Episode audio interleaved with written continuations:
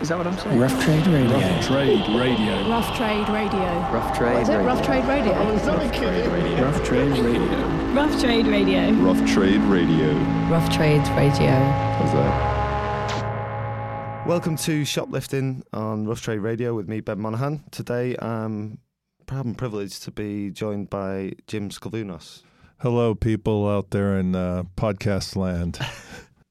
Um, thank you so much for coming in, Jim. Um, you know, for those who don't know, I don't know why they wouldn't. Um, you're of course renowned for your work as a multi-instrumentalist, producer, and writer with Nick Cave and the Bad Seeds. Also a member of seminal no wave groups with Lydia Lunch, Teenage Jesus and the Jerks, Eight Eyed Spy. Um, you've also recorded albums with, here's the list Sonic Youth, The Cramps, Tav Falco, Marianne Faithfull, Iggy Pop, Beth Orton, Grinderman, of course. And then it was nice reading recently. Um, you worked with The Horrors back in 2007, uh, Fat White Family, and The Witches album. Uh, Yeah, was last year, yeah. which is a brilliant album. Yeah. Um, but yeah, welcome. Yeah, thank you. Is that, I, I think I hit most of. Uh, well, I don't think it hit it all. I, You're- I, you're I so prolific. I'd never recorded an album with Iggy, but uh, I've I've intersected with him a couple of times. With once with the Cramps, Yeah. uh, he came in and did an impromptu vocal on um, Miniskirt Blues, which was jaw dropping. He just kind of waltzed in there, bouncing off the walls, full One of take. energy, and did one take. nice. and uh, it it was better than anything Lux had been doing all day long. so it was just astounding. Um, and then he was gone in a flash. Yeah. And then um, then um, I didn't. Um, I didn't really intersect with him again until years later um, because I ended up. I was lucky enough to be mixing a track for a Jeffrey Lee Pierce uh, tribute album um, called Axels and Sockets, and it's uh, and Iggy was doing a duet with Nick Cave on that, Oh, and uh, I I mixed it and played on it, and it was and got Thurston in on there, and Yeah. uh, it's it's remember actually an all star cast. Kid Congo's on it. Yeah. Everybody, even Jeffrey's playing a bit of guitar. That's that's pretty heavyweight. I mean, that, is, Yeah. is that up there with with some of your your favorite work? Well, you know, back. I mean, it, it, I don't even know how to.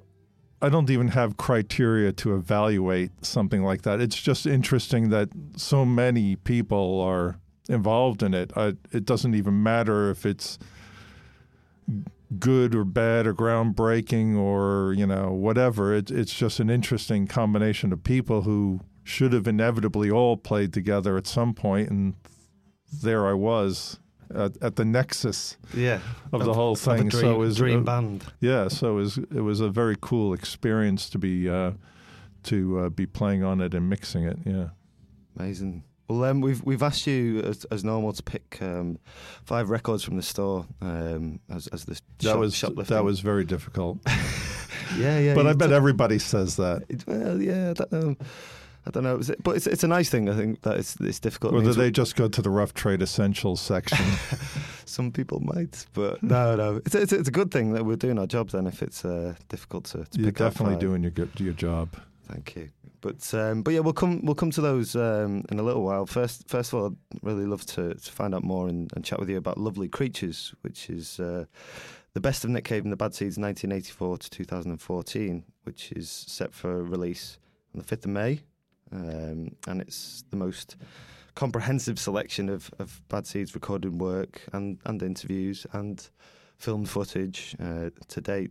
Um, it's available on on four formats, I believe, and I've got the this is the the the CD booklet um, with a beautiful book. You obviously can't see it out there in Radio Land, but um, Yeah, it comes with a CDs um, and I think a DVD. Mhm. I, I don't know. I actually I'd be the last person to, to, to be speaking with authority about it. I'm, Right, I, well, I'll, I only um, I'll only uh, speak for the uh, music. How about that? perfect. Well, yeah, I mean, I, I was. I mean, it's it's a beautiful, um, you know, well compiled piece just at a, a first glance, and there's obviously a lot of care and attention. Um, and everything that's gone into it, as as with yeah, all of the yeah. band's It's work. not really. Uh, it's hard to call it strictly speaking, a best of, whatever Yeah. that even means. Yeah. Um, because some of the tracks on it are things that we just felt like, oh, that didn't get as much attention as we would have liked it to have at the time. So let's stick it on there. Yeah. Uh, things that we're we're we're proud of, or things that are oddball and we I think or should be noted, or um, and some of them are genuinely popular tracks that maybe appeared on the soundtrack or or much beloved by fans Yeah. or whatever. You know, it's it's it's a real mixed bag of um, of options on this so-called best of. But ha- it's it's the it's uh, it's the best selection of whatever we felt like putting out Yeah. together. Well, I mean, you, you I, don't know how much everybody in, the band was involved, but it, it must have been a, a sort of interesting experience reflecting on, on a solid 30 years. I don't, Yeah. Some people don't like that kind of looking I think back. I think it's uh? I think it's it's fair to say that it it would it must have been Nick and and Nick Cave and Mick Harvey who had the most input, but um, yeah, uh, it's not it's not a um, it's not difficult to look back. It's but you wouldn't really go back to your stuff normally, to your your uh, earlier records normally, and li- say, "Oh yeah, I feel like listening to that record Yeah. again." It's it's not a natural impulse for me anyway Yeah. to to review records I've made in the past, but it's always interesting to go back to them. And of course, sometimes when we're when, when we're about to go on tour and we're going to choose some material to to perform live from the um, from the older records, then yeah, we, we you'll go back and listen to it, and you'll you'll always hear something that you had forgotten or something that you um, you you you misremembered because you've done been doing a live version for so many years that you think that's how the song how the recording went but you go back and oh wow the recording's really really different. Yeah. it has a whole different vibe. And then you try to maybe recapture some of that the next time you go to play it live. So it's it's great to actually forget what the old stuff sounds like and rediscover it anew. It's almost like hearing some other band. Yeah, yeah. I suppose the difference as well. It, it surely must um, sort of bring bring back memories, for, you know, for want of a better term. You know, hearing a, a recording that was recorded in a specific place at a specific time. Yeah, yeah, for sure, for sure.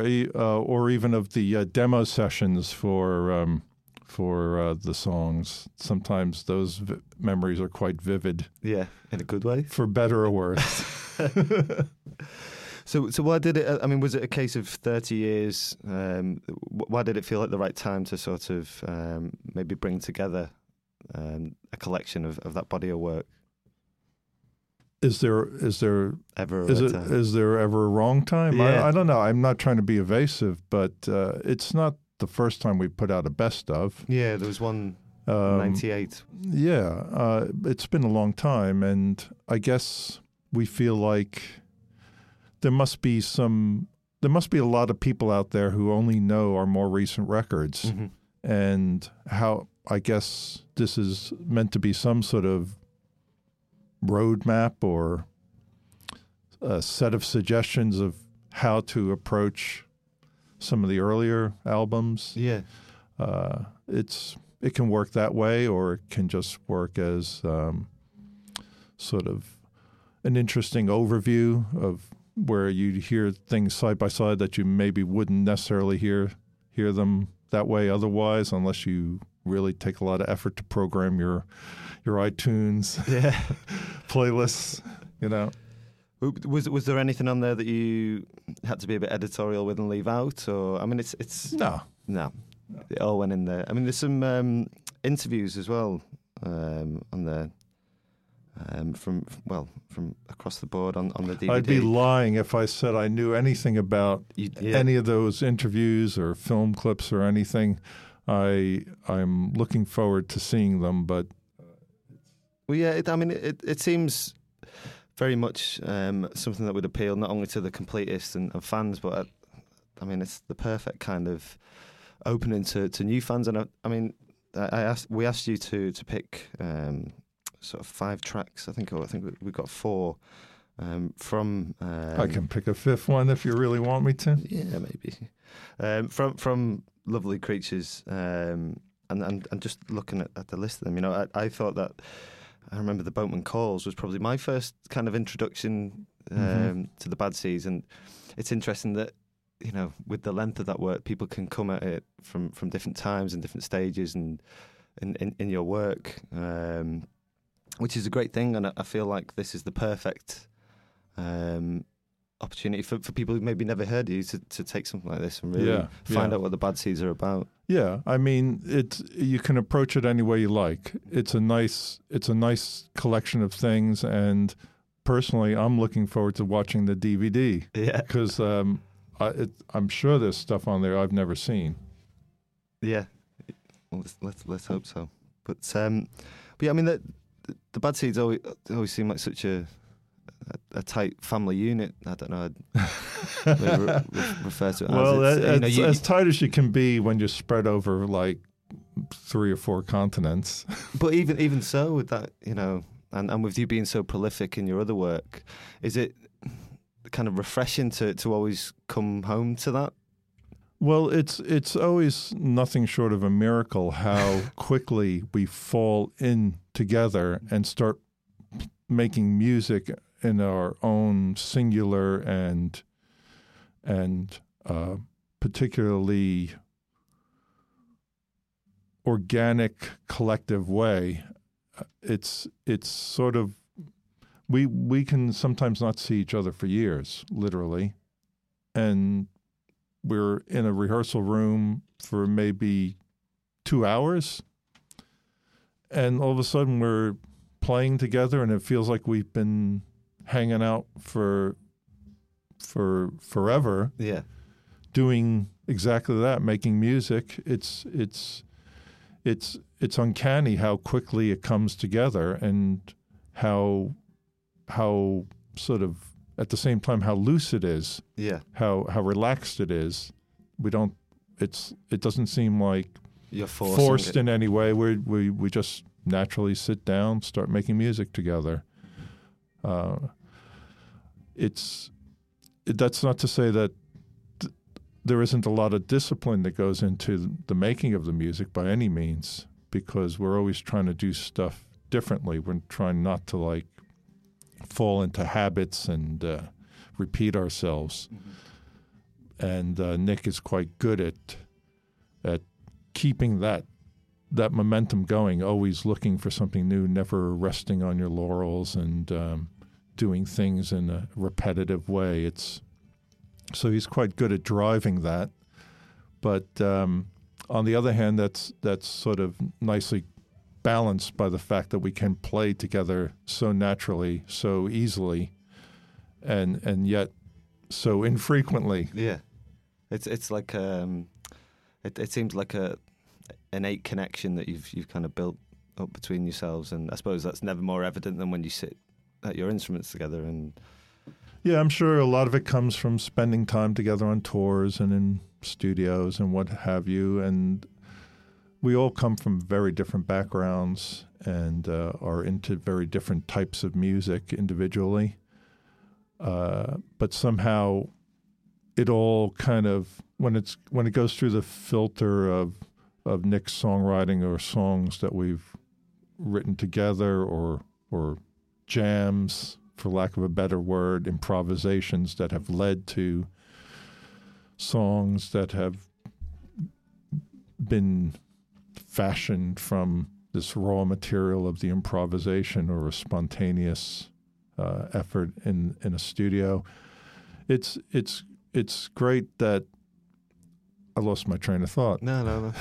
well, I, I was going to interject actually on that, and it's it's kind of quite evident. Uh, I must say, in, in one more time with feeling, you know, is that.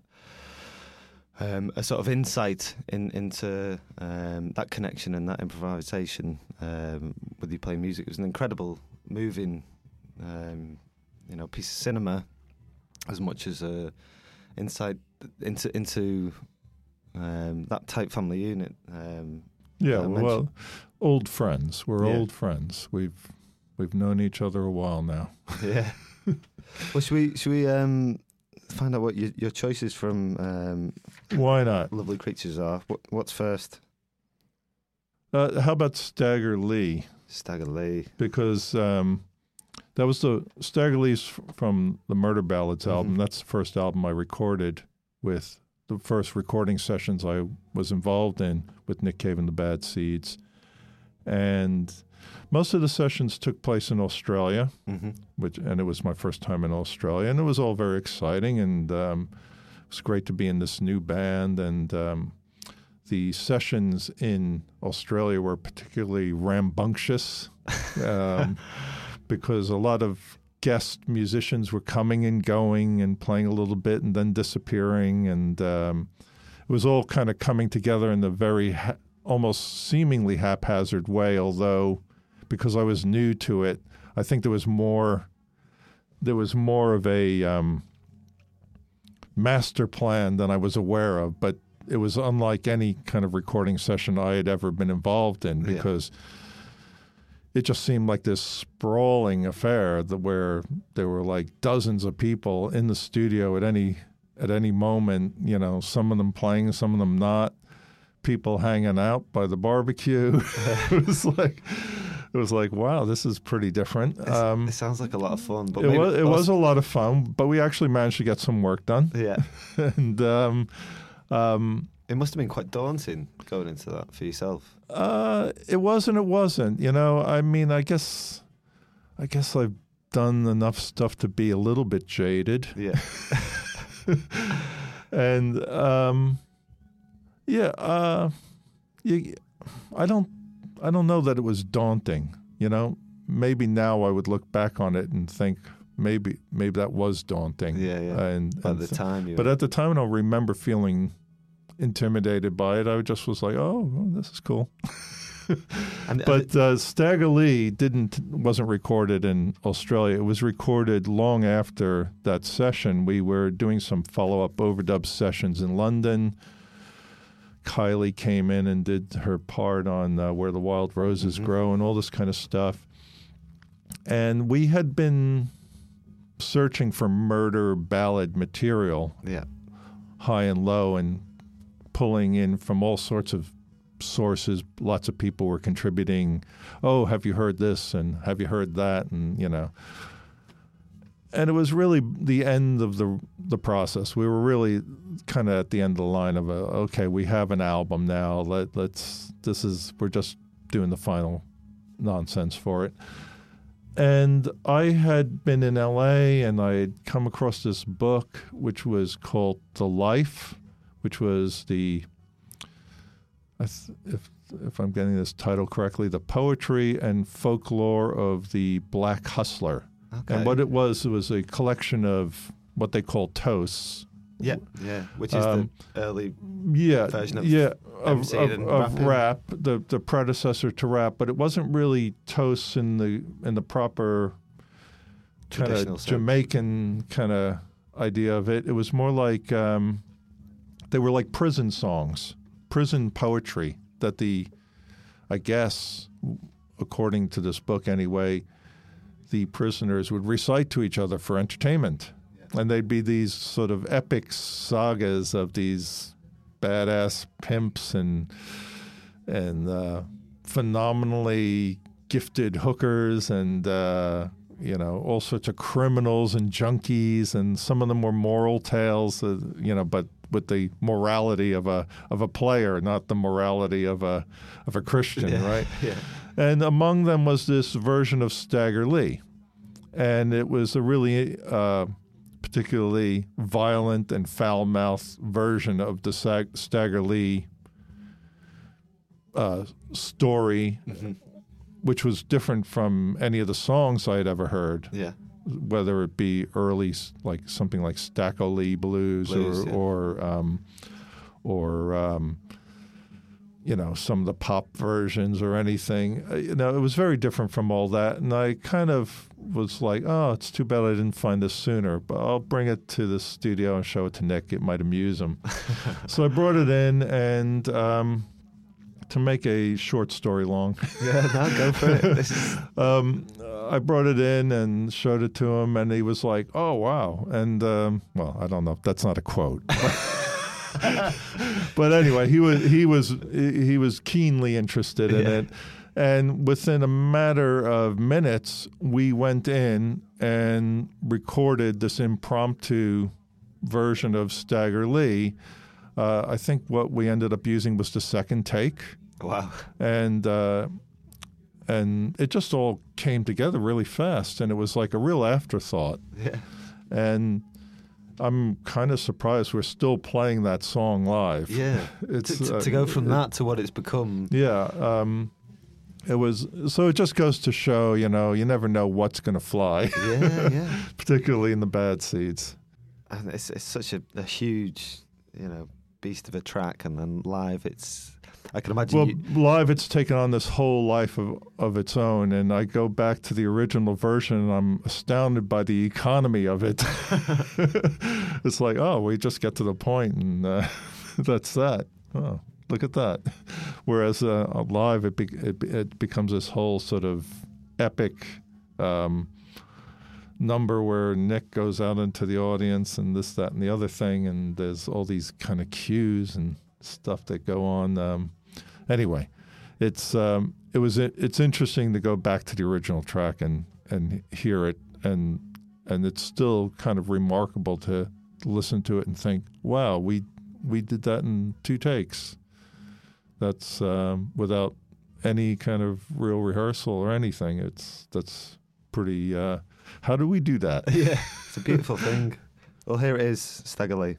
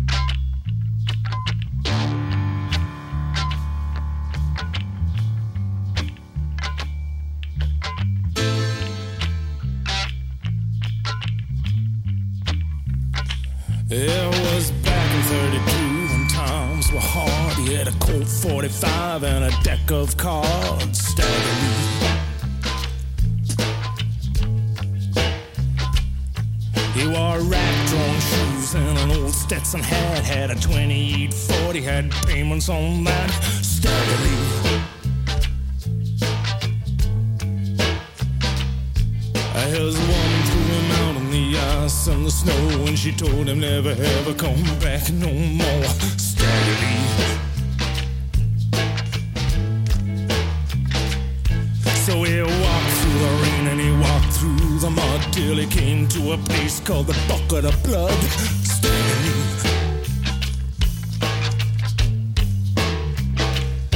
He said, Mr. Motherfucker, you know who I am. And the barkeeper said, No, and I don't give a good goddamn. To Stagger Lee. He said, Well, bartender, it's a plain to see. I'm the bad motherfucker called Stagger Lee. Mr. Stagger Lee. Well, the barkeeper said, Yeah, I heard your name down the way, and I kick motherfucking asses like you every day, Mr. Stagger Lee. Well, I, those were the last words that the barkeep said, cause Stag put four holes in his motherfucking head.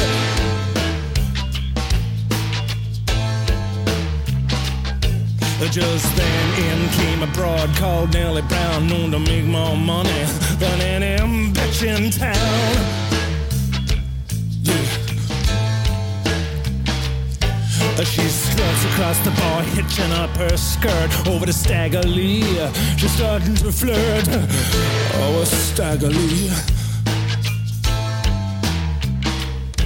She saw the barkeep, said, Oh God, he can't be dead. Stag said, Well, just count the holes in the motherfucker's head. You ain't look like you're scored in quite a time when I come to my bed. It won't cost you a dime, Mr. Stagger Lee. But there's something that I have to say before you begin. You have to be gone before my man Billy Dilly comes in. Mr. Stagger Lee. I'll stay here till Billy Dilly comes until time comes to pass. And furthermore, I'll fuck Billy Dilly in his motherfucking ass, said Stagger Lee. I'm a bad motherfucker, don't you know? And I'll crawl over 50 good pussies just to get to one fat boy's asshole, said Stagger Lee. Just then Billy Dilly rolls in, he says you must be the man motherfucker called Stagger Lee. I'm Stagger Lee. Yeah, I'm Stagger Lee, and you better get down on your knees and suck my dick, because if you don't, you're gonna be dead. He said Stagger Lee. Billy dropped down and slobbered on his head, and Stag filled him full of lead.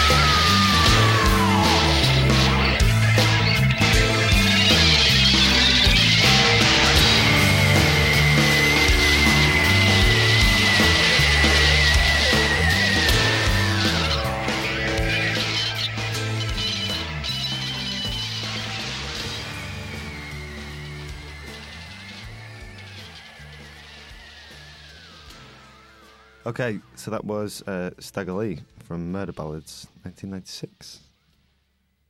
I can't remember. Um, so let's move on to Wiki, your... look it up on Wikipedia. Yeah, yeah, Google Wiki. But uh, your next selection. Um, what- Well, what uh, would- uh, why don't we just go in consecutive order, and that would be uh, the Boatman's Call. Mhm.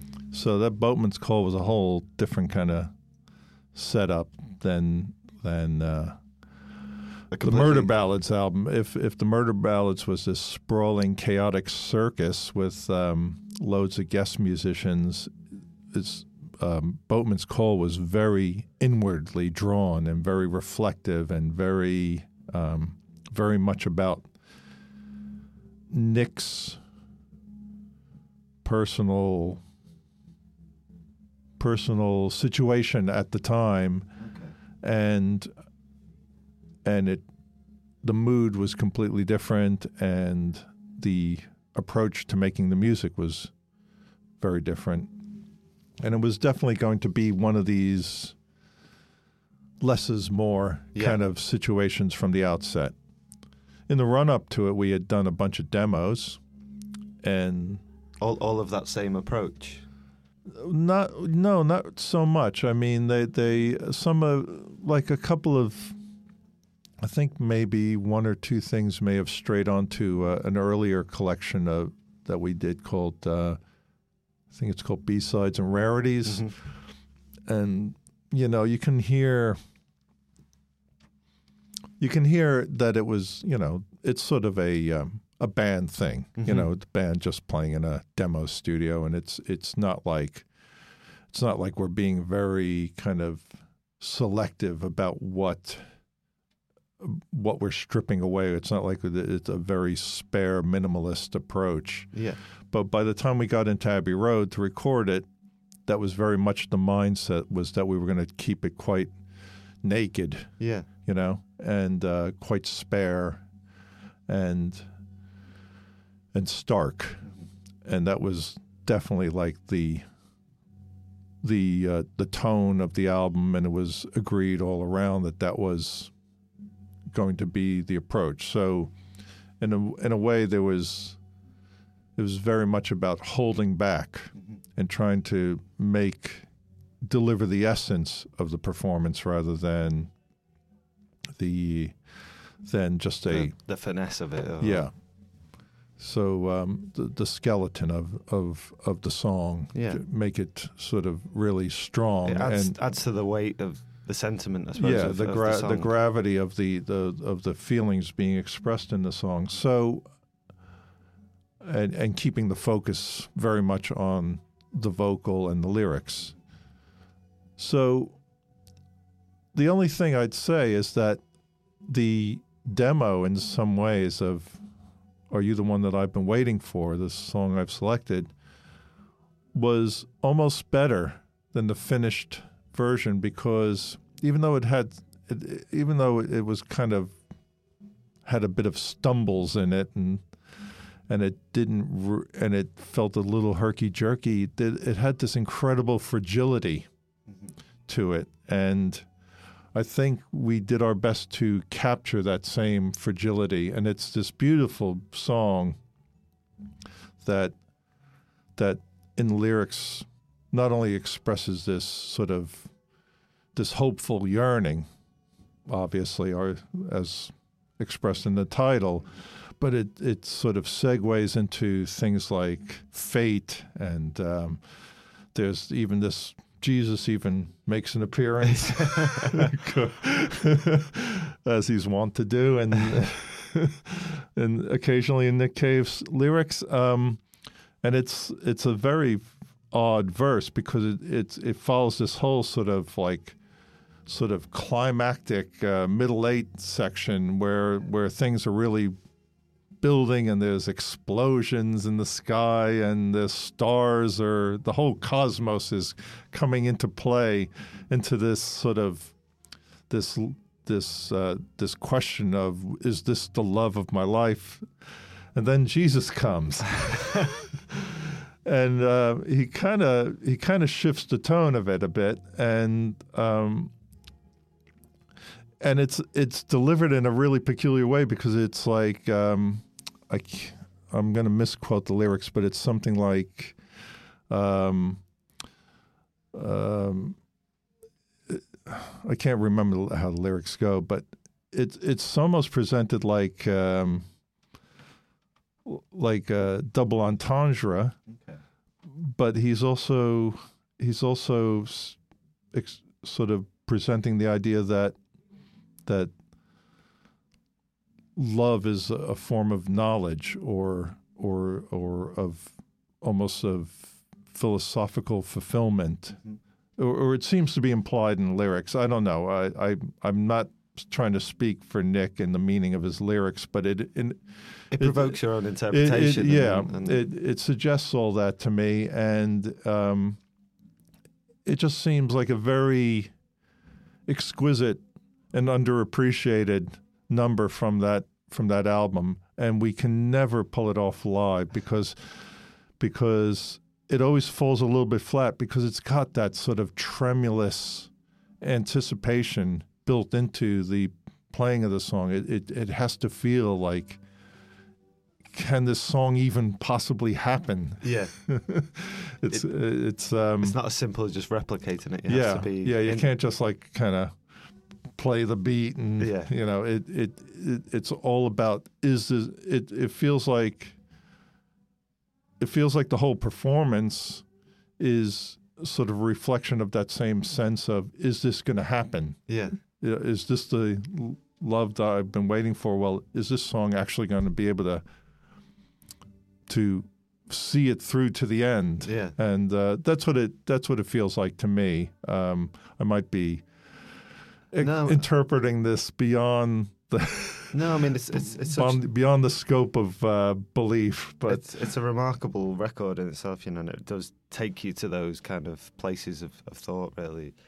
Um, yeah, a lot of people, you know, flag up into my arms and and and um, that yeah, that's a beautiful song. But this one to me always felt like quite special in another way. Well, well, let's hear it, shall we? Would you like to Uh, introduce yeah, it? after that build up, I hope. Uh, so this is uh, are you are you the one I've been waiting for?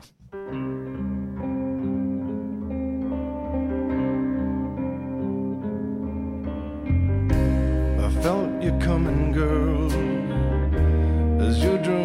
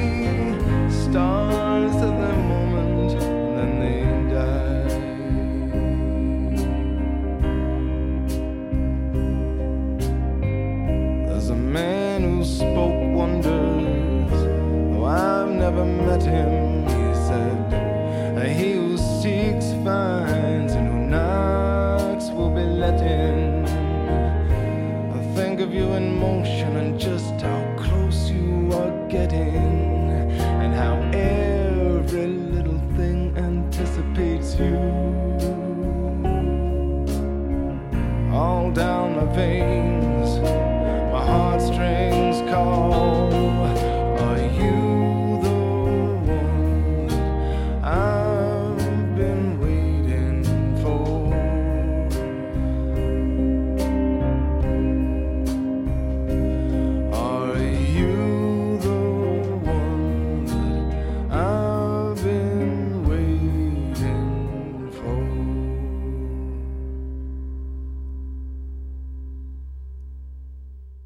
Okay, so let's move on to uh, the next selection. Um, what, what, what's your next choice? Uh, what is it? Nature? Boy? Oh yes, Nature Boy. Yeah, yeah. So um, every every time we make a a Bad Seeds album, it's kind of a completely different situation. We n- we never know what to expect when we go in there, and I don't think Nick knows either. and it's often it's often the case that he says, "I want to make a certain kind of record." And he's got this kind of idea in his head, and then we go in and it just takes on a, a, a trajectory of its own. It, it just the record decides itself what it's going to be. The songs decide for themselves how they're going to sound. Uh, we almost unwillingly relinquish control because it, it just it just the the album knows what it wants to be, Yeah, and that's a great uh, way I don't know. I don't know how that happens, but um, now I don't remember exactly what what the full plan was for Abattoir Blues Lyre of Orpheus, but I do know that from early on, Nick was talking about having gospel singers on it and ha- making it a big kind of vibrant rock and roll record, and I think we we stuck to our guns with that for the most part. Although there became the, the, there ended up being all this other stuff that kind of ended up on the lyre of Orpheus side of it, which was a bit less um, shouting and hollering rock and roll, um, and um, it kind of fell into this um, dual drummer thing of that we were we was slowly happening in the band of, of myself and Thomas Wydler. We'd be trading off on songs live. Well, that album actually takes that as the format and the structure of the album. It uh, there's the Abattoir Blues side, which I play on mostly, and then there's the um, the Lyre of Orpheus side, which uh, uh, or disc, in I should say, not side, a disc which um, Thomas plays on, and um, again the um, the demos for this were um, were interesting. They they were. We had been in Paris working on some material that we were going to do with Marianne Faithfull, some songs that Nick had written for Marianne Faithfull. So we were we were rehearsing those, and we had we ended up with a bit of spare time in this little Pro Tools studio in Paris, and we thought, okay, well let's try a few ideas. Nick had some some song ideas that we kind of knocked around, and um, we'd already been doing a lot of work as in this configuration of myself, Martyn Casey, Warren Ellis, and Nick doing these solo shows of Nick's. And they were kind of, you know, he'd been doing solo shows for a while, but in this configuration, what had formerly been sort of promoted as an intimate evening with Nick Cave, well, we we were starting to get complaints because we were too loud and Right. raucous. Um, we'd like come out there and start off with this this howl of feedback from Warren, and then we'd charge into this kind of high adrenaline uh, version of uh, something from the Bad Seeds uh, catalog, and. Um. But people, Pe- were- people were in their like little concert hall seats, like kind of like hair flying back, eyes like kind of "Bleh, what's that? Um, and so they that little con- that configuration eventually became Grinderman, okay, yeah. but at this point, Grinderman was uh, just a, still a twinkle in our eye, if that. And uh, we were just preparing some material for for the Bad Seeds album, and because because I'm I'm never shy about hitting a drum really hard. um, I guess it took on a bit more of a, an aggressive rock and roll Yeah, yeah. character um, some some of the demos and um, Nature Boy was a bit funny because um, it it was a um, it, And the recording. it, it, it. well the demo was Yeah. like it was kind of like um, we had run out of we had run out of things to do and we were like kind of just goofing around and uh, somebody said something like oh why don't we do an REM song or s- something like that. So, somehow REM came up and none of us knew how REM sound actually. So then we started playing something. We thought oh this this is what REM sounds like but it didn't sound anything like REM um, um, we didn't realize it, but it sounded quite a bit like um, "Come Up and See Me," um, the uh, Steve Harley. Steve uh, Harley yeah. Yeah, yeah. but um, uh, it got pushed that way even more once the backing singers were in there. But um, that's not really a story. No, no, no. That's an insight into the creative process. Yeah, which, which, which is interesting. And it is Not really, but no, no. It's amazing how uh, it must. I but mean, again, it's like you know, it's surprising where sometimes where material comes from. You, you, it, like I said, it was sort of like this kind of joke, yeah. and But it, it, co- it comes from so many different places and influences with yourselves, and I don't know. Must, well, uh, I wouldn't say there was any influence from REM. yeah. I mean, well, yeah. Who, who knew that they'd even be in the conversation? no, well, uh, I probably shouldn't have even brought them up. cut REM. well, let's let, let's hear it. Here's uh, here's Nature Boy.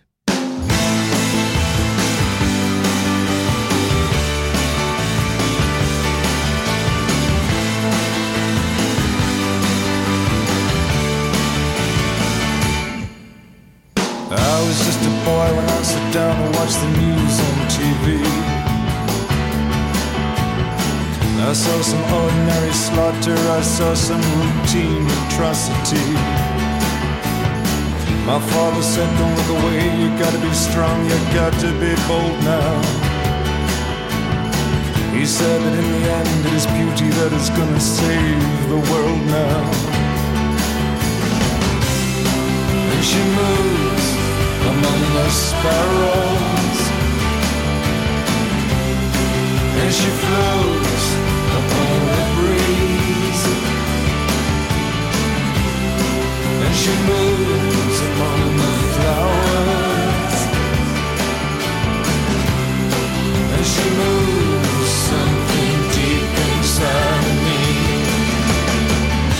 was walking around the flower show like a leper coming down with some kind of nervous hysteria. I saw you standing there, green eyes, black hair up against the pink and purple hysteria. You said, Hey, nature boy, you're looking at me with some unrighteous intention. My knees went weak, I couldn't speak. I was having thoughts of were not in my best interest to mention. As among the flowers, as she floats upon the smoke, as she moves among the shadows,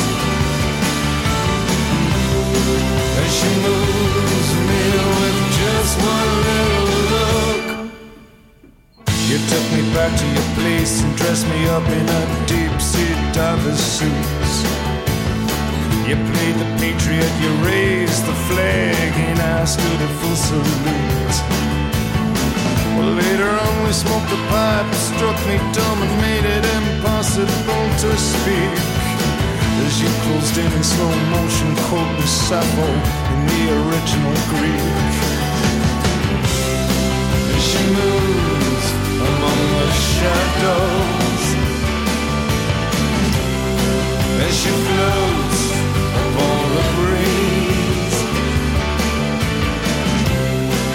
she moves among the candles, and we move through the days and through the years. Years pass by, we're walking by the sea, half delirious.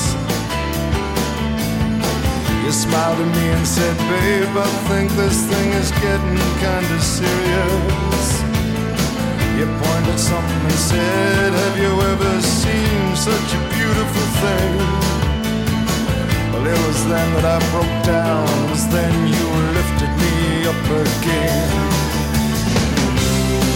As she moves among the sparrows, and she walks across the sea. And she moves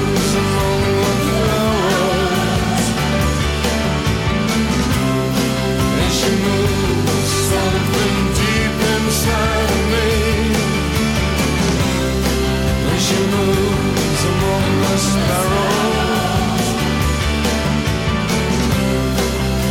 floats upon the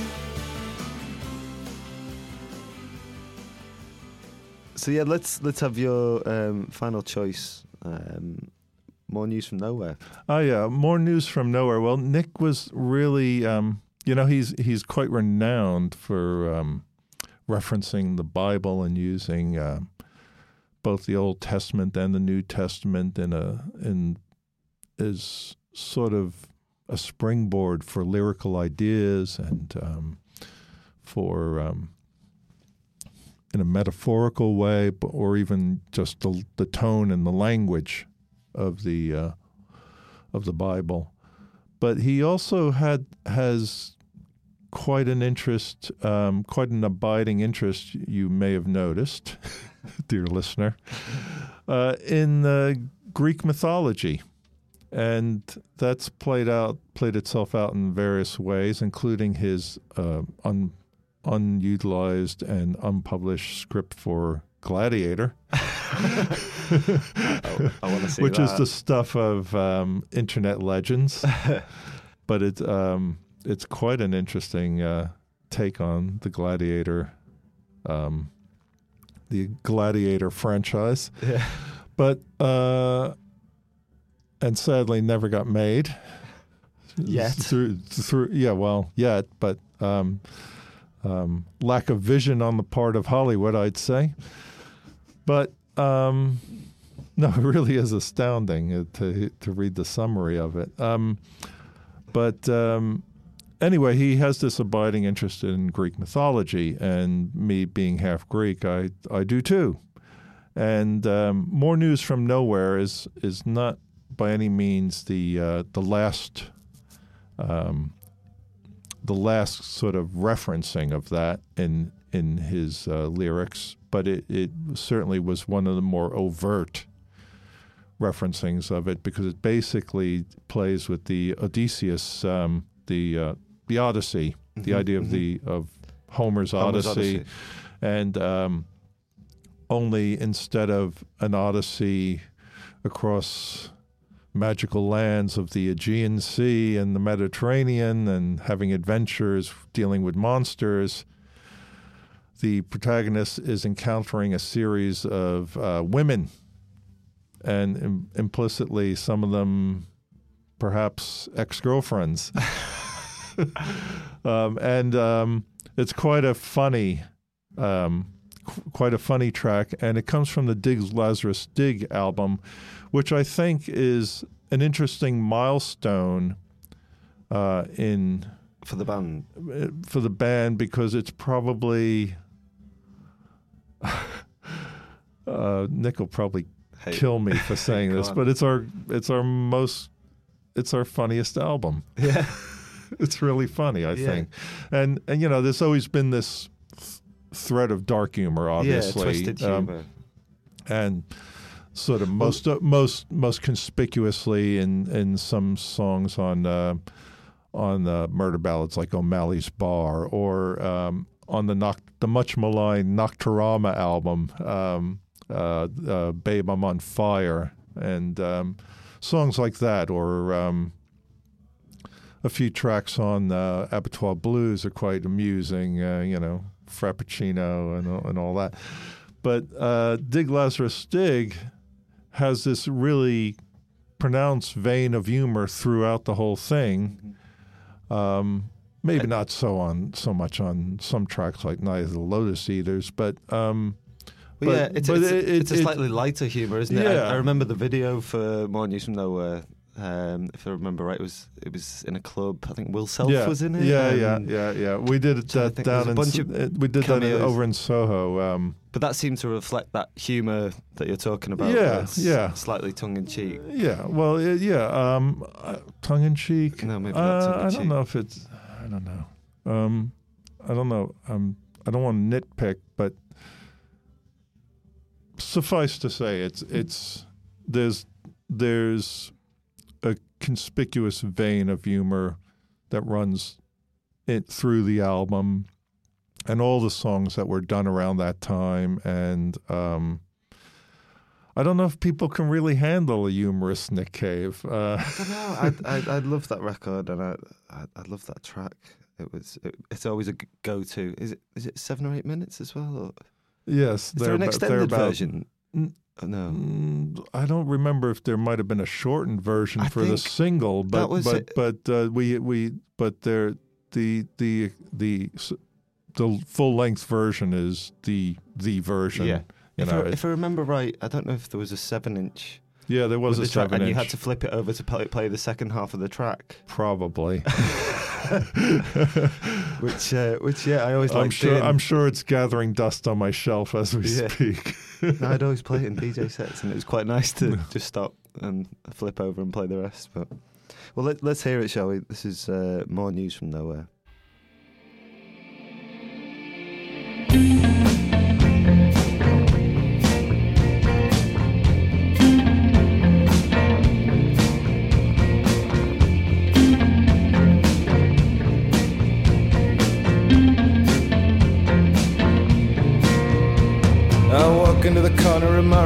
See my friends in high places. I don't know which is which or who is whom. They've stolen each other's faces.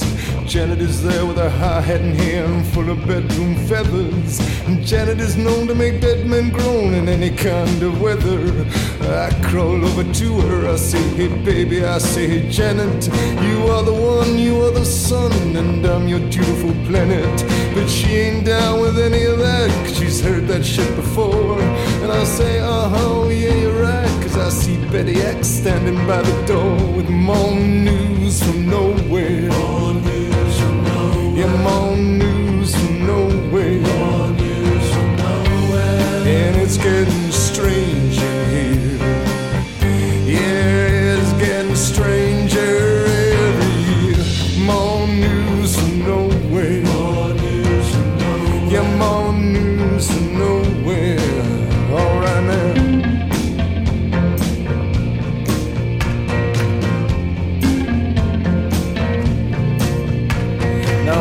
X like Betty Y minus that fatal chromosome. Her hair is like the wine dark sea in which sailors come home. I say, hey baby, I say, hey Betty X. I lean close up to her throat. This light you were carrying is like a lamp hanging from a distant boat. It is my light, says Betty X. Betty X says this light in yours. And so much wind blew through her words that I went rolling down the hall for more news from nowhere.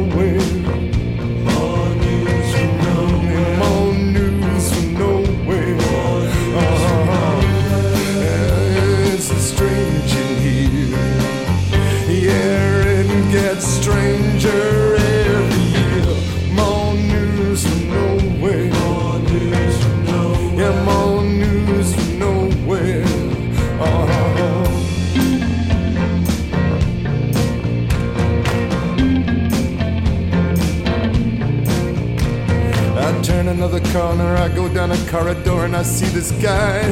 He must be about 100 foot tall and he only has one eye. He asked me for my autograph, I write nobody and then uh, I wrap myself up in my woolly coat and I blind him with my pen. Cause someone must have stuck something in my drink, everything's getting strange looking. Half the people are turned into squealing pigs, the other half are cooking. Well, let me out of here, I cried, and I went pushing past. And I saw Miss Polly singing with some girls. I cried, struck me to the mast for more news from nowhere. More news from nowhere. Yeah, more news from nowhere. Oh, it's getting strange in here. And it gets stranger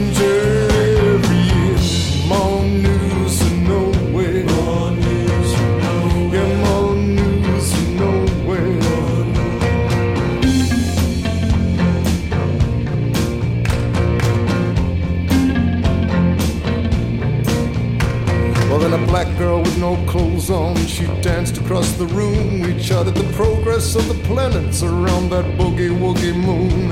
I called her my Nubian princess, gave her some sweet back badass jive. I spent the next seven years between her legs, a pining for my wife. But by and by it all went wrong. I fell washed up on the shore. She stared down at me from up in the storm, and I sobbed up on the floor for more news Yeah, more news from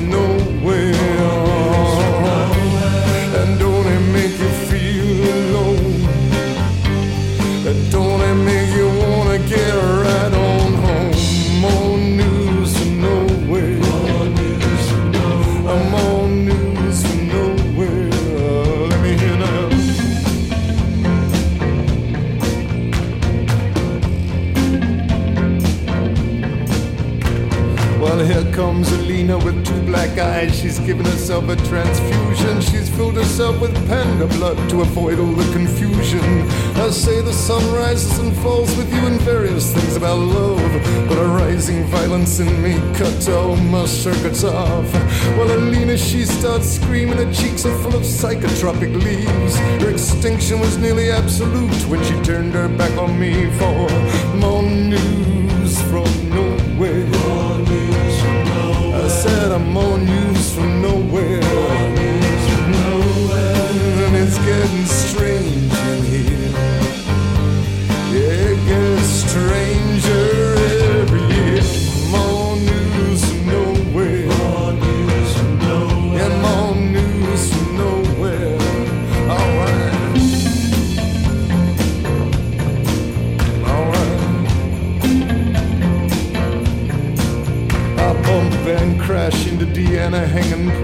door frame.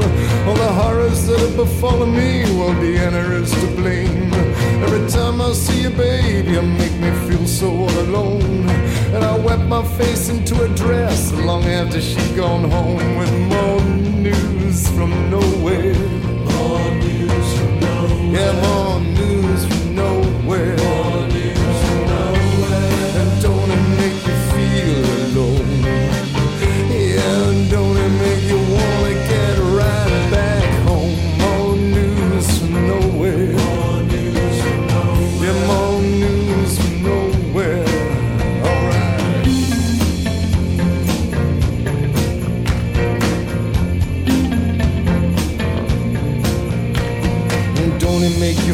so sad? Don't the blood rush to your feet?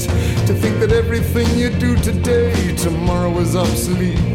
Technology and women and little children too. Don't it make you feel blue?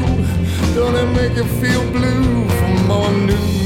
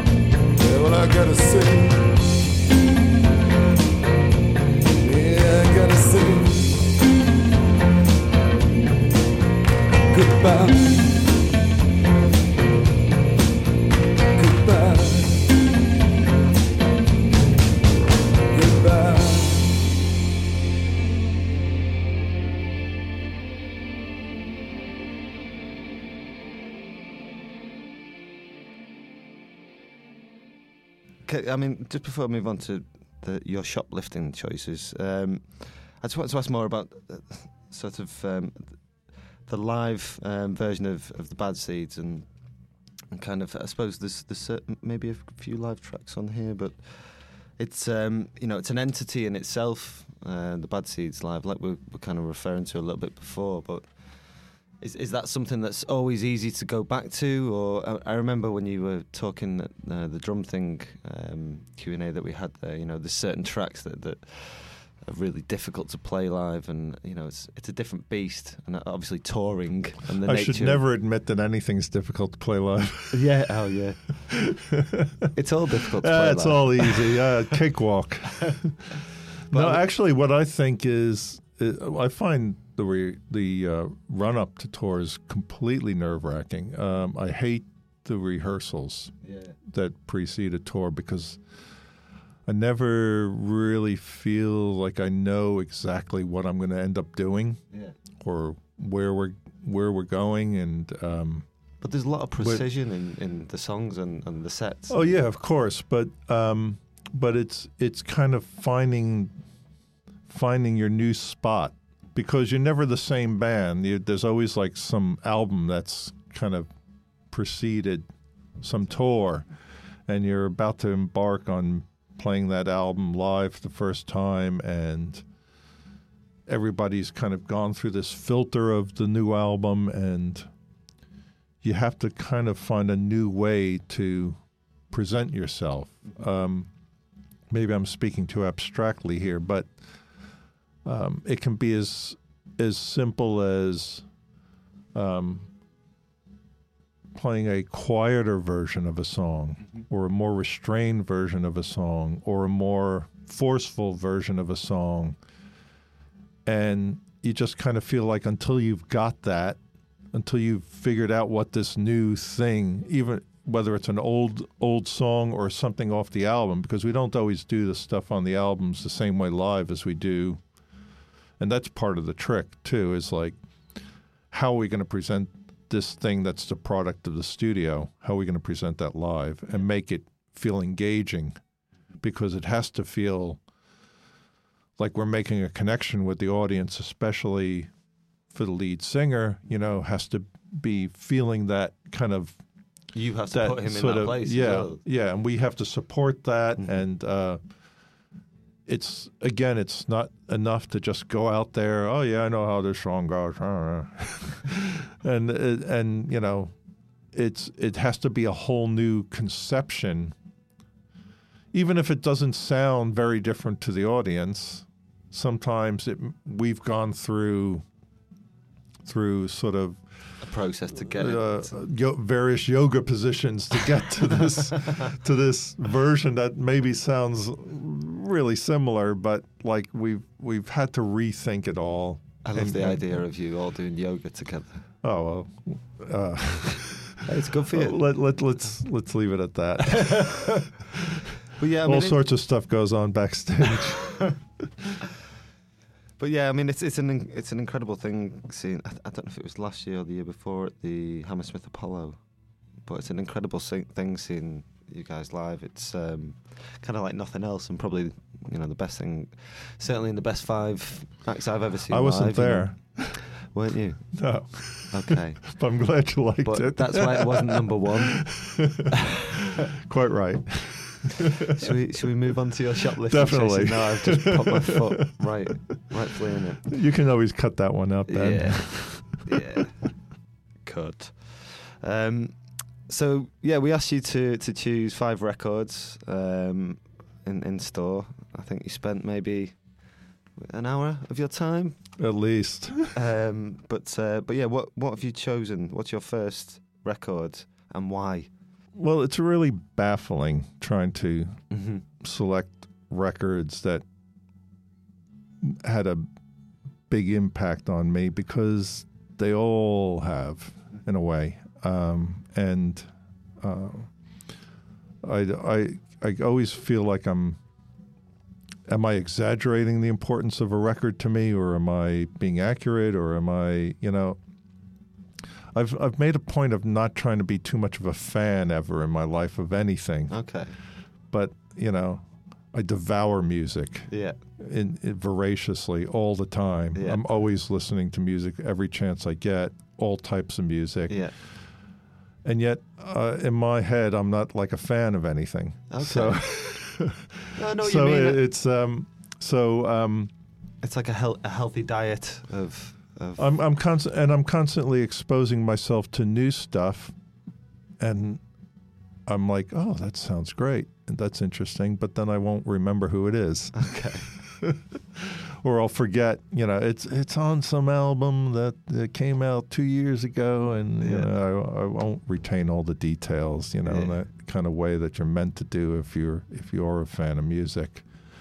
So I was rummaging through your racks and um, kept pulling things out and putting them back, and um, finally I just said, "Screw it! I'm just going to pick five things arbitrarily and hope for the best." Yeah. Well, you know, that's what it's all about. And and the minute I the, the minute I the minute made this, uh, uh, one of your colleagues comes along and goes, "Oh, yeah, oh yeah, but uh, that's you know, blah blah blah." Which put you and then it. suddenly I'm like, "Oh God, I've made the wrong choice." No, there, there is no wrong choice. There is no. It's, Damn it's, straight. they're they're in the moment. I can really champion this band. Yeah. without without uh, any kind of without any kind of second thoughts about it. Um, yeah, they're a lot more. Um, they're better known now than they were when I first saw them, and uh, it's considered cool and okay to like them. So this is and they're they're obviously seminal. yeah. But uh, Suicide were had a huge impact on me. Um, I saw them in, at CBGB. I was aware of them before I ever saw them. I saw this picture of them in the Village Voice, which is a newspaper in uh, New York City, and um, it was a picture of some art gallery show or presentation that Alan had made of his work, and uh, it was sort of a picture of the two of them, Marty and Alan, kind of posing in front of one of Alan's sculptures, junk sculptures, and they just looked astounding to me. And um, it was I was kind of intrigued by the description of what they were, which was a two man band. Now, I, I, I had been acquainted with two man bands before, like um, Silver Apples Yeah. was an yeah, electronic yeah. band from uh, a few years earlier in Mhm. New based also based in New York, who I think were inf- probably influential on Suicide. Mhm. But they had a drummer and a keyboard player. This was just a singer and a keyboard player and a drum machine. It was like drum machine. That's something you hear at a Holiday Inn. Yeah. And I went to see them finally. I finally caught a show at CBGB's, and um, it was amazing. And they were like a force of nature, especially Alan. and Yeah, yeah. he was particularly uh, unhinged and violent in those days, or or th- seemed to threaten the prom the promise of violence surrounded him like a like a like an aura, but Yeah. he he didn't actually ever do anything. He, Yeah. I do remember him hitting himself with some chains. so probably all the violence was self-inflicted, but um, um, they were incredible to watch. Much more, much more extreme than any of the punk rock that was happening at the time. Yeah. You know, back in 76, 77. Mhm. That they seemed much more extreme to me. And when I ended up in, uh, I, I joined this band um, that Lydia Lunch had at the time called Teenage Jesus and the Jerks, and um, what drew me into that band was a, this similar kind of extreme minimalist aesthetic hmm that that she had with that band. It was very stripped down and very brutal, like Yeah. a like a. Am I allowed to use profanities? Go for it. Uh, she, uh, it, it was it was the m- sort of a musical equivalent of a hate fuck, and um, and um, uh, suicide. Aside from suicide and this band that were friends of ours who were a power pop band called the Mumps. So, uh, aside from them, Suicide were the only band that would ever allow us to open for them at CBGB's. You Oh, know, wow. everybody Suicide. hated us. Yeah. Everybody hated Teenage Jesus and the Jerks, and we were like considered room clearers.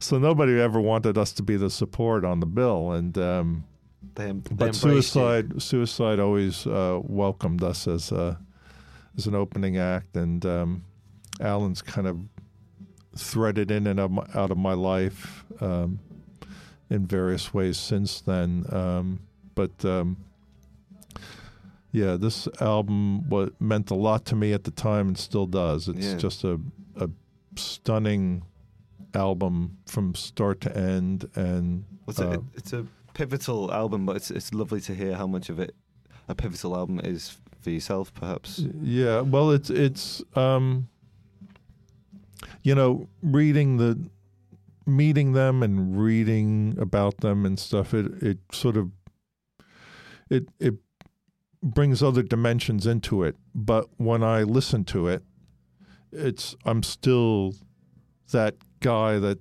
is hearing this music for the first time and the impact is still the same and I'm still like marveling at like that just sounds so electrifying. That's Yeah. so in so like Intense. raw and, and and and yet at the same time so tightly controlled and and repetitive and and yet at the same time it sounds completely unhinged.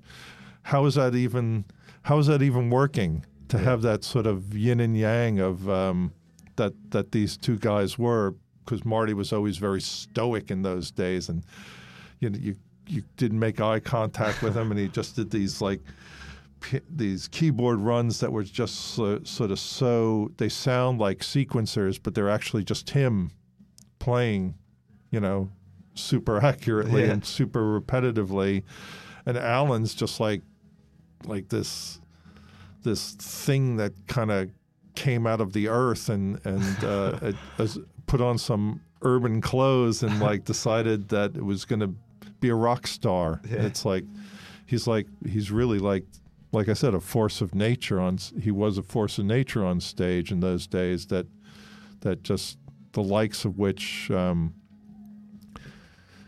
it wasn't like that kind of sexy rock and roll kind of persona like um, like Iggy had. Yeah. You know, it was a very different thing. It was much cooler and darker and uh, and um, and uh, almost chemical. Yeah. Well, let's. Let, do you mind picking a, a track we could play from? Uh, just play the uh, just play Ghost Rider because that's the classic.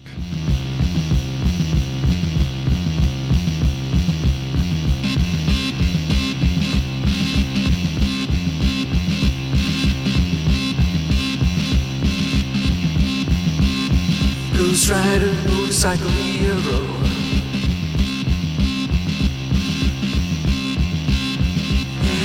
Baby, baby, he's a looking so cute.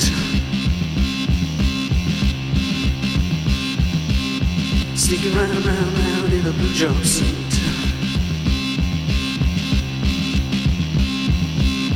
Ghost Rider, motorcycle hero.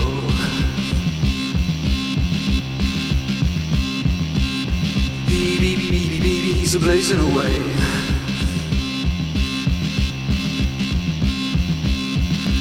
Stars, stars, stars in the universe.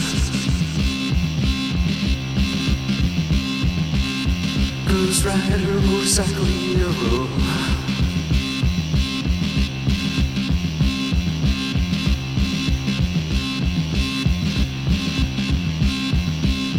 Baby, baby, baby, baby, he's screaming the truth.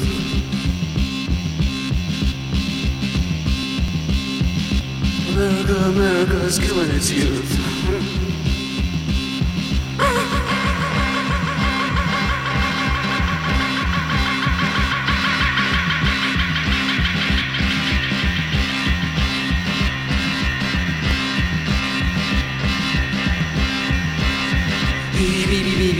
Baby, he's screaming away.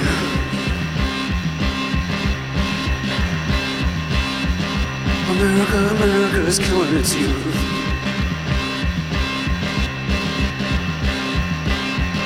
America, America is killing its youth.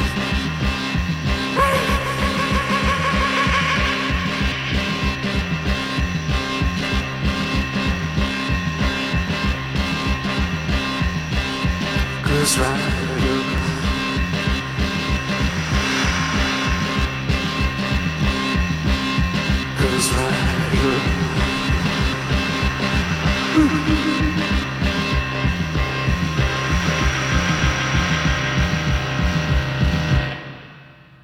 Okay, so let's move on to your next choice, your next shoplifting record. Well, I'm still hearkening back to the good old days. the 70s. um, when I was young and unfettered and slightly slightly uh, bonkers. Um, more bonkers than I am now. Um, the span Mars were a revelation to me as well. They were they're they were one of the early so-called no wave bands, and uh, I happened on them quite by chance with my friends at CBGBs. We it's not like anybody said, "Hey, you should go see this band Mars. Um, you'd really dig them." Um, it was really very kind of random that we encountered them. We didn't like most of the stuff we saw at CBGBs, to be honest, but we liked going to CBGBs. Yeah. And we had formed this magazine called No Magazine as a way of blagging our way in there. Just so you. Yeah, it was a fanzine, and we, you know, we wrote about bands, and um, but most of the time we were like, oh, God, I wish something good would come along. but um, um, Mars were a band that really cap- captivated us, one and all, and uh, and they were sort of my entry point into that social world that I became part of. That like sort of bunch of no wave bands that included DNA and Teenage Jesus and the Jerks and the Contortions and some of these people ended up being my roommates and some of them, you know, I'm still friends with and some of them have passed away. But um Mars is where it all started for me in terms of like oh, this is a band that um is taking this punk ethos and making some music that I really actually like and I'm interested in. And um, is sounds quite avant-garde and different, and um, uh, it's not trying to sound like you know some rehash of '60s garage music, and it's it's you know this this was a band that sounded like a band Okay. as opposed to Suicide, which sounded like a f- something phenomenal. Yeah. This was a band that sounded like a band, but they were making music that you know defied all the law, all the laws of rock and roll as as I had understood them up to that point. Mm-hmm. And the only thing I could even remotely compare them to was something like Trout Mask Replica Okay. era Beefheart, because it seemed like everything that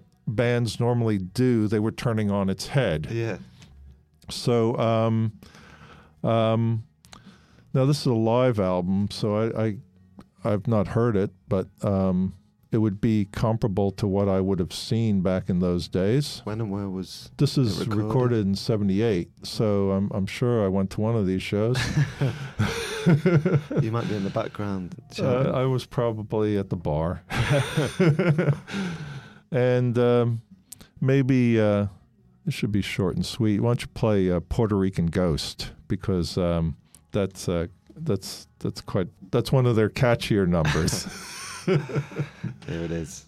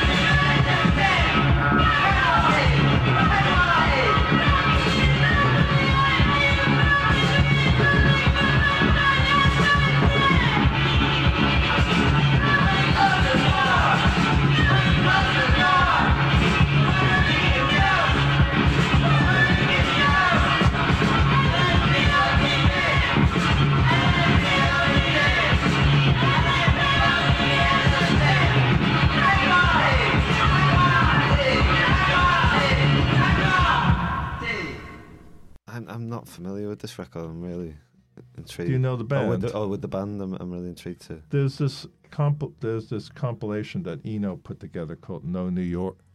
Eno put Oh, this yeah, compilation yeah, yeah. together, No New York, that features Mars, DNA. Contortions, Teenage Jesus and the Jerks. Wasn't recorded very well.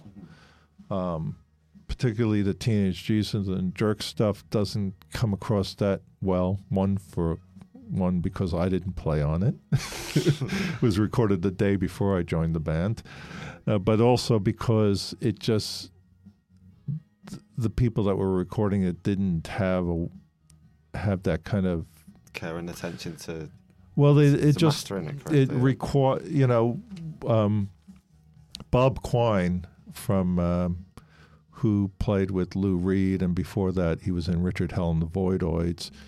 He was our teenage Jesus and the Jerks best producer. He did a he did um, he did um, a, a few record he produced a few recordings with for us and he really understood how abrasive Lydia's guitar needed to be and how well how clear and abrasive it it needed to be to have give the right kind of impact and how sort of brutal and um, Neanderthal sounding the um, the rhythm section had to be.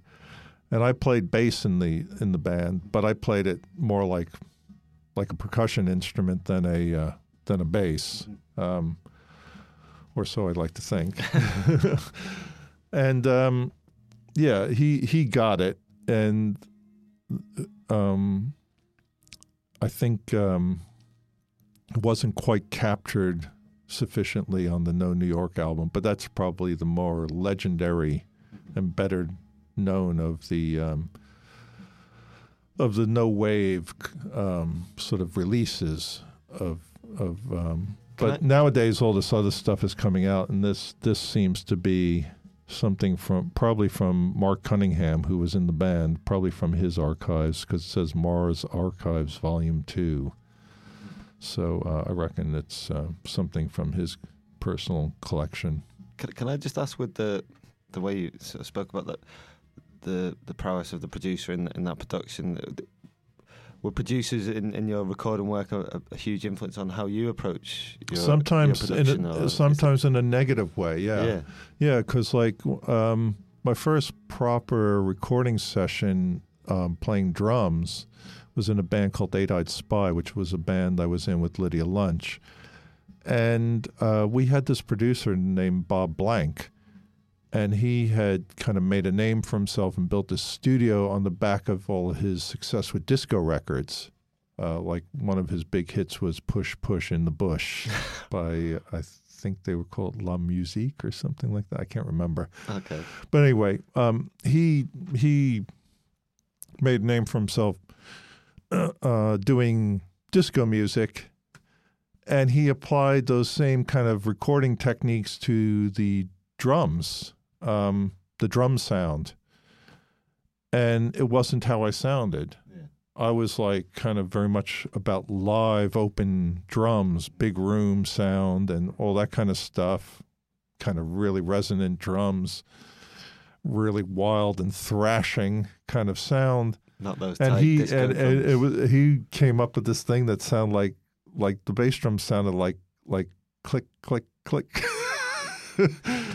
and um, I knew it didn't have to sound that. I, I had a little bit of a ex- background in sound from from my brief sojourn in in uh, college, where I was uh, studying film production. And I had done uh, I had done sound on some films, so I knew a little bit about microphones and not not a lot, but I knew a little bit about it, and I knew it didn't have to sound like that, and I knew that other people's records didn't sound like that. But he was like, "No, that's how it sounds. That's how it's got to sound. That's you know."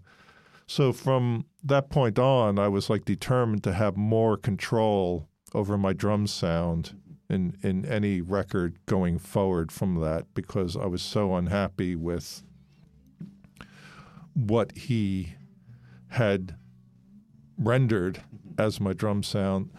Um, you know, he he had his good points. Uh, he was dealing with a band that you know had just experienced the loss of the the bass player, and we barely even wanted to be in the studio doing that. You know, he did a good job, all things considered yeah, in that he got us through the whole th- process. But um, I didn't like um, a lot of the sounds he got, and that's what got me interested in a sort of strange way in production, which I ended up years later starting to work as a producer myself.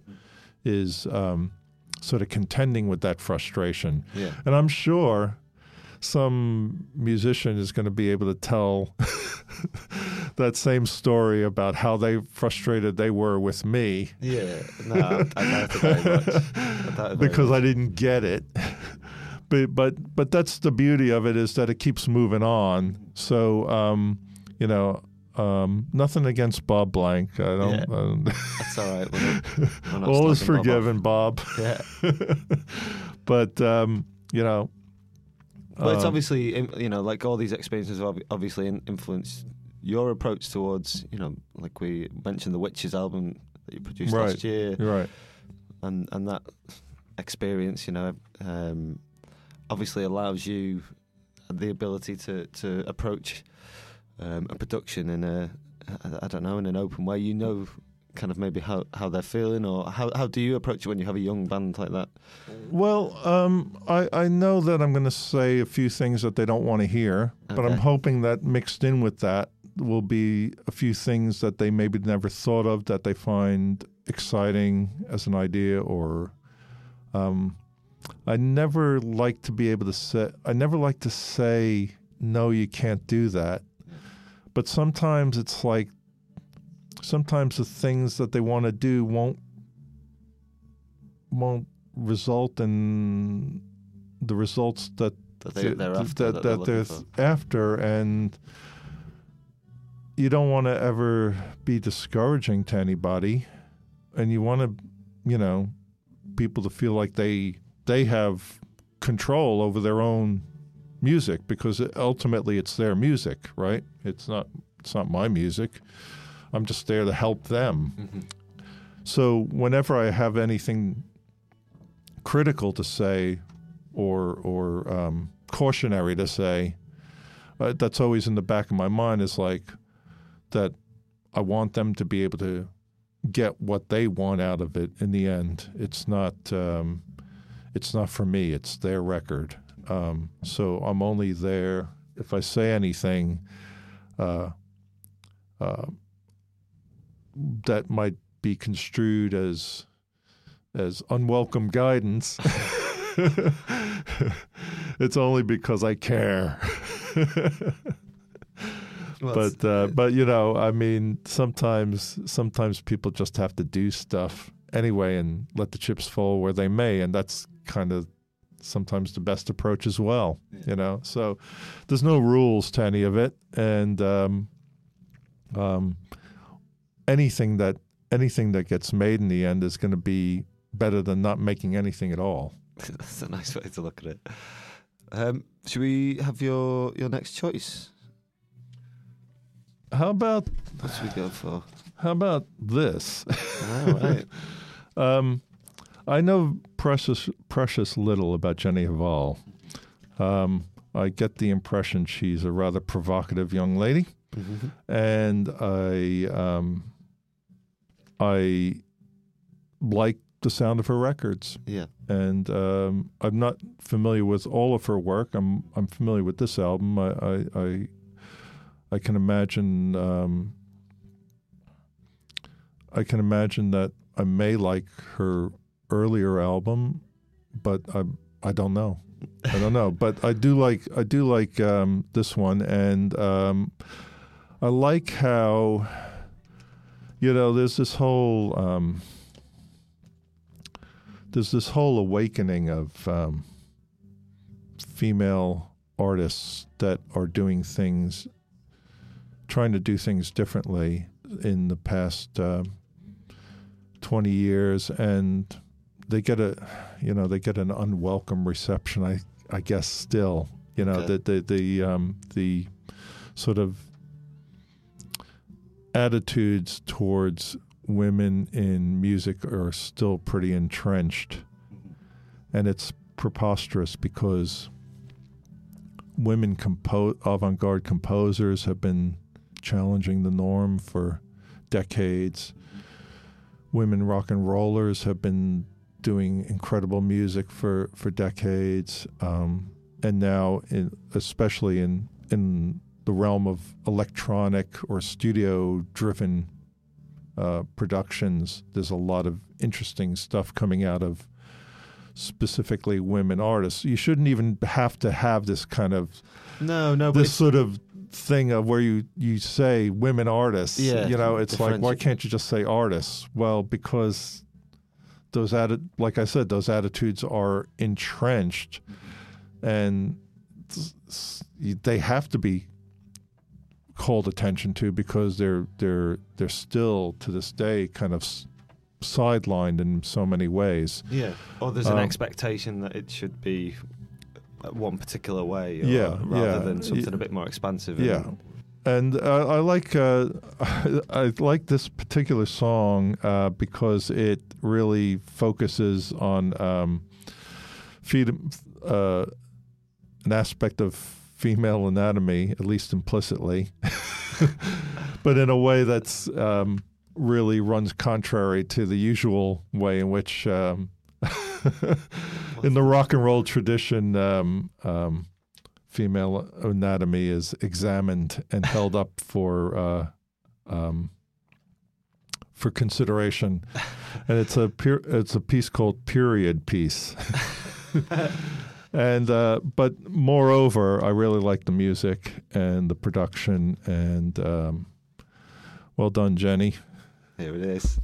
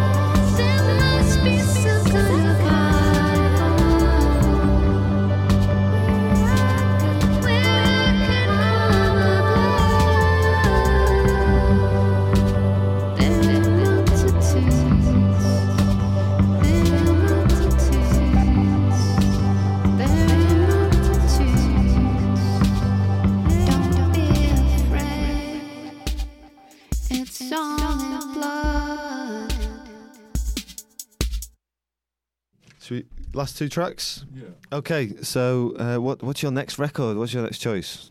L- to get away from music, like but stay in the um, the audio realm. Um, uh, William Burroughs is has been a huge influence on a lot of musicians, and it's such an un- unlikely character. I mean, he looks like a businessman. Yeah, yeah. and he he he's this kind of he's got this sort of withering wit and uh, this um, this sort of he's sort of he's the junkie Mark Twain, and he's just got um, such a, a unusual kind of persona for somebody that had such a Impact in the impact beat on generation, on yeah. on, on the on on the hip beat generation, the hippie generation, the punks, post punk. Every you know, he's his his influence runs Yeah. through rock and roll, and yet he's not rock and roll at all. Yeah. Um, he's a he's a naughty naughty boy. he likes lots of dirty things and nasty things. Um, um, when, when did you sort of first read or, or, or hear Burroughs? Well, I was really into the beatniks. You know, Yeah. I went through my little beatnik phase. Yeah, you yeah. know, as a young man, which I guess was not, you know, unusual for I can't see you teenagers of any spotty teenagers of any uh, generation. Probably, Yeah. you know, still kind of have this rite of passage where they go through certain authors and Yeah. they they think they've discovered uh, for the so- the, time, the key to the universe. But but it's- but Burroughs you Burroughs was Burroughs was much he was much more much more interesting to me in the long run than than Jack Kerouac or Allen Ginsberg or any of the other beats. Um, he didn't really f- seem to be trying to deliver a beatnik message or a uh, or or anything like that. He seemed like a really um, he seemed like a great intellectual, but also a really um, hedonistic and selfish person. Yeah. And um, that intrigued me. Yeah. He he intrigued me in the same way that you know um, that um, the Marquis de Sade intrigued me. Okay. At at that age. Yeah. and um, okay, I don't know if he's great literature. I don't know what one, you know, what. I, if I used my most highfalutin literary criteria to evaluate his work, I don't know how he would stand up next to sort of Samuel Beckett. But I find his, I find his work intriguing still. I find his his way with words quite engaging, and uh, the only person I th- can think of that maybe had as m- much of a sort of subversive influence on rock and roll.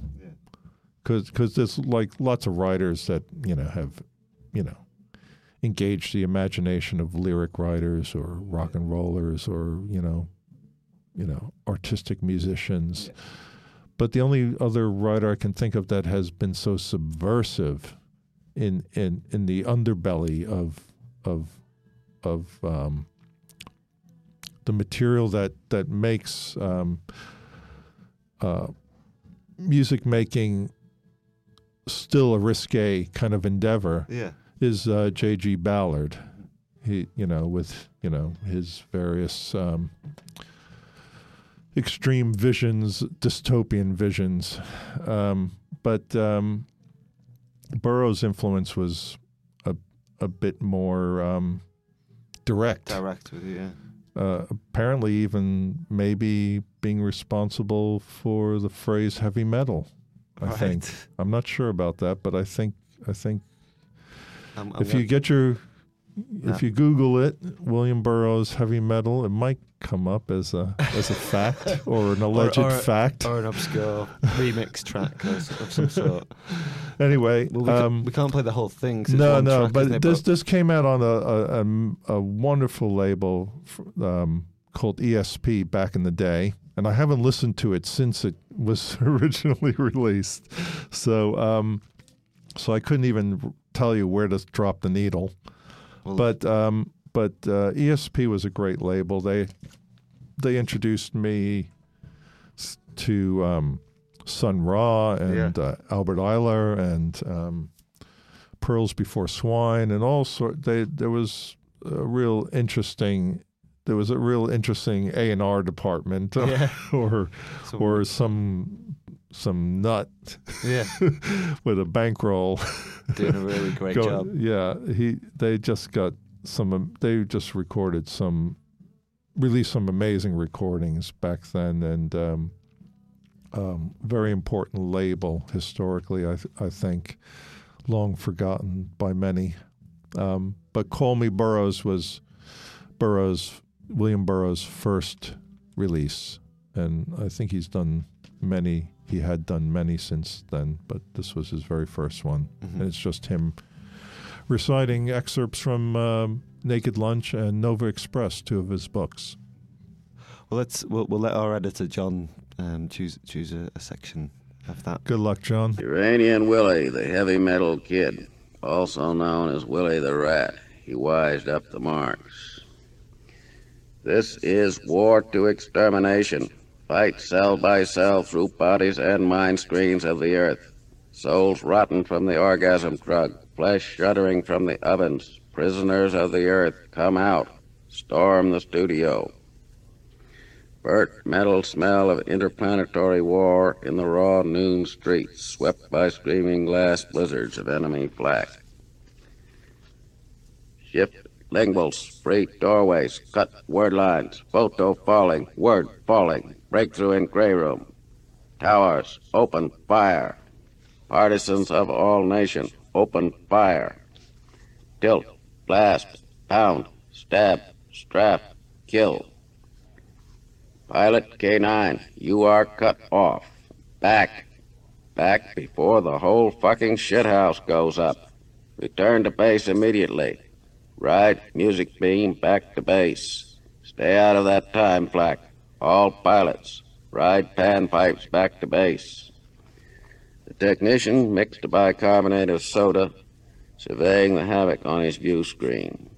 It was impossible to estimate the damage. Anything put out up till now is like pulling a figure out of the air. Enemy installations shattered, personnel decimated, board books taken. Electric waves of resistance sweeping through mind screens of the earth. The message of total resistance on short wave of the world.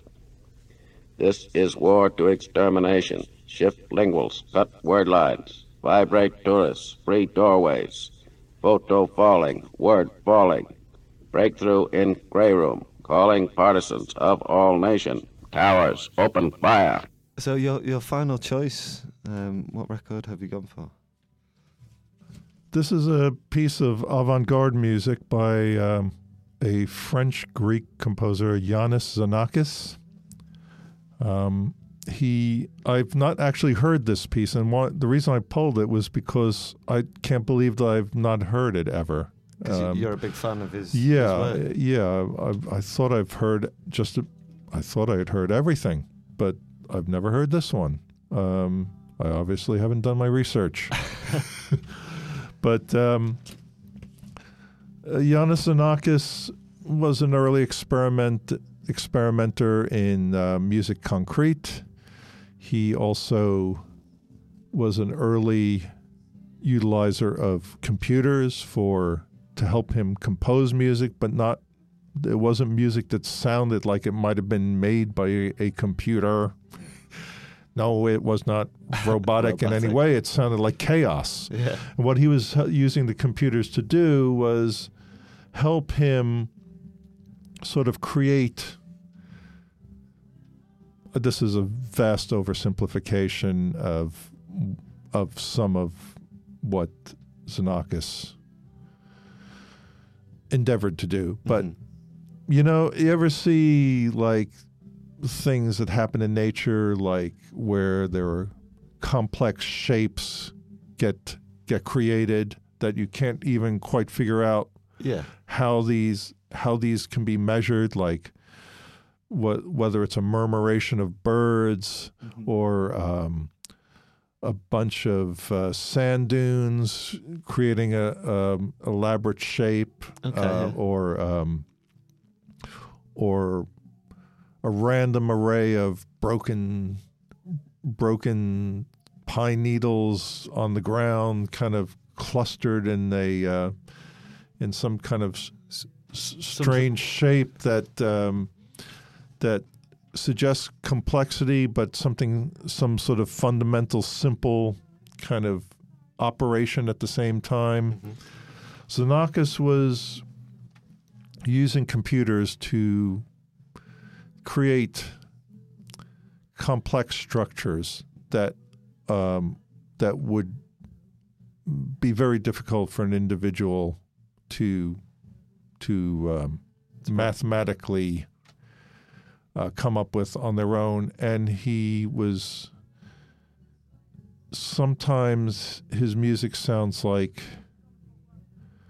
just random noises, and sometimes it sounds very precise and architectural in its in its sweep, like vast glissandi that are just kind of swooping over the length and breadth of an orchestra, and other times just like things that sound like a swarm of bees. Yeah. Um, and so it's not music in the normal Yeah. sense of composition, uh, and it's not it's not doesn't fall into the sort of cliched idea of what computer music might sound like. Um, it's very complex music that sounds sometimes not like music at all. Yeah. He also experimented. uh, His music concrete experiments are are quite unusual. He um, he has one piece called uh, I think it's called Concret pH, which which is these uh, basically charcoal briquettes kind of puffing. Right. a recording The of sound of it. Yeah, and it's it's a very gentle piece. Yeah. But um, um, now this is a music concrete piece called Diamorphos Diamorphoses Diamorphose. Um, however a French person would pronounce that. And um, says here the geometric laws and architectural work which presided over the previous orchestral pieces of Xenakis, uh, using the phonogène, whatever, he transposes his bell sounds and transforms them into intertwined glissandi which hold an extraordinary and rustling shimmer. They are like gigantic multicolored webs whose preliminary calculations change into the most intensely poetic and delightful sounds. Delightful sounds. That's the that's the uh, sum total of it right there. Is they are delightful sounds. They are sounds that delight me. I love noise. it seems- and I love um, It seems have really unusual sounds. And, expanded your kind of palette. You you seem to go to those slightly more sonically challenging, interesting. Parts, yeah, and parts and of- and Xenakis is is has has approached this stuff through through academia. Yeah. uh, but he's doing highly intellectualized music. But I can just kind of listen to it and enjoy it, and um, I don't really worry that it doesn't have a beat. You know, it's kind of like um, people often assume that drummers have a cer- certain uh, kind of obsession with with a certain kind of rhythmic yeah. based music, and it's not at all the case. I mean, because you can hear rhythm in just about anything. Yeah. So it's rhythm is just a sort of the interval between the the, the silent interval between two sounds. Yeah. So that's that's the need to- basis of you need to rhythm. rest you your need you need the you need the silence Yeah. to perceive rhythm, Yeah. whether it's a short silence or a long one. He said, talking and talking and talking. No, no, it's great. Let's let's let's play the track. Uh, Iannis Xenakis, Diamorphose.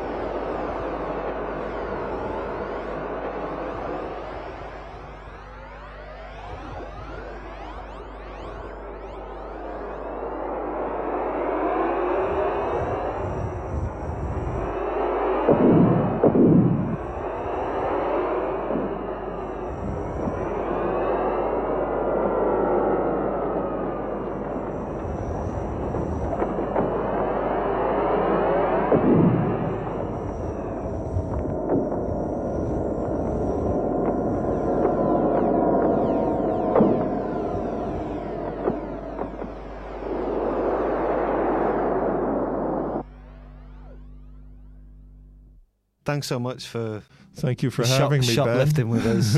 um, it's been an absolute pleasure and privilege, and uh, I can't thank you enough. And um, yeah, just to remind, um, Lovely Creatures will be available on the fifth of May. You can buy it You- at you all got me. rough trade stores. Uh, thanks very much. Wikipedia it. Goodbye. I mean, Google it. Rough Trade Radio.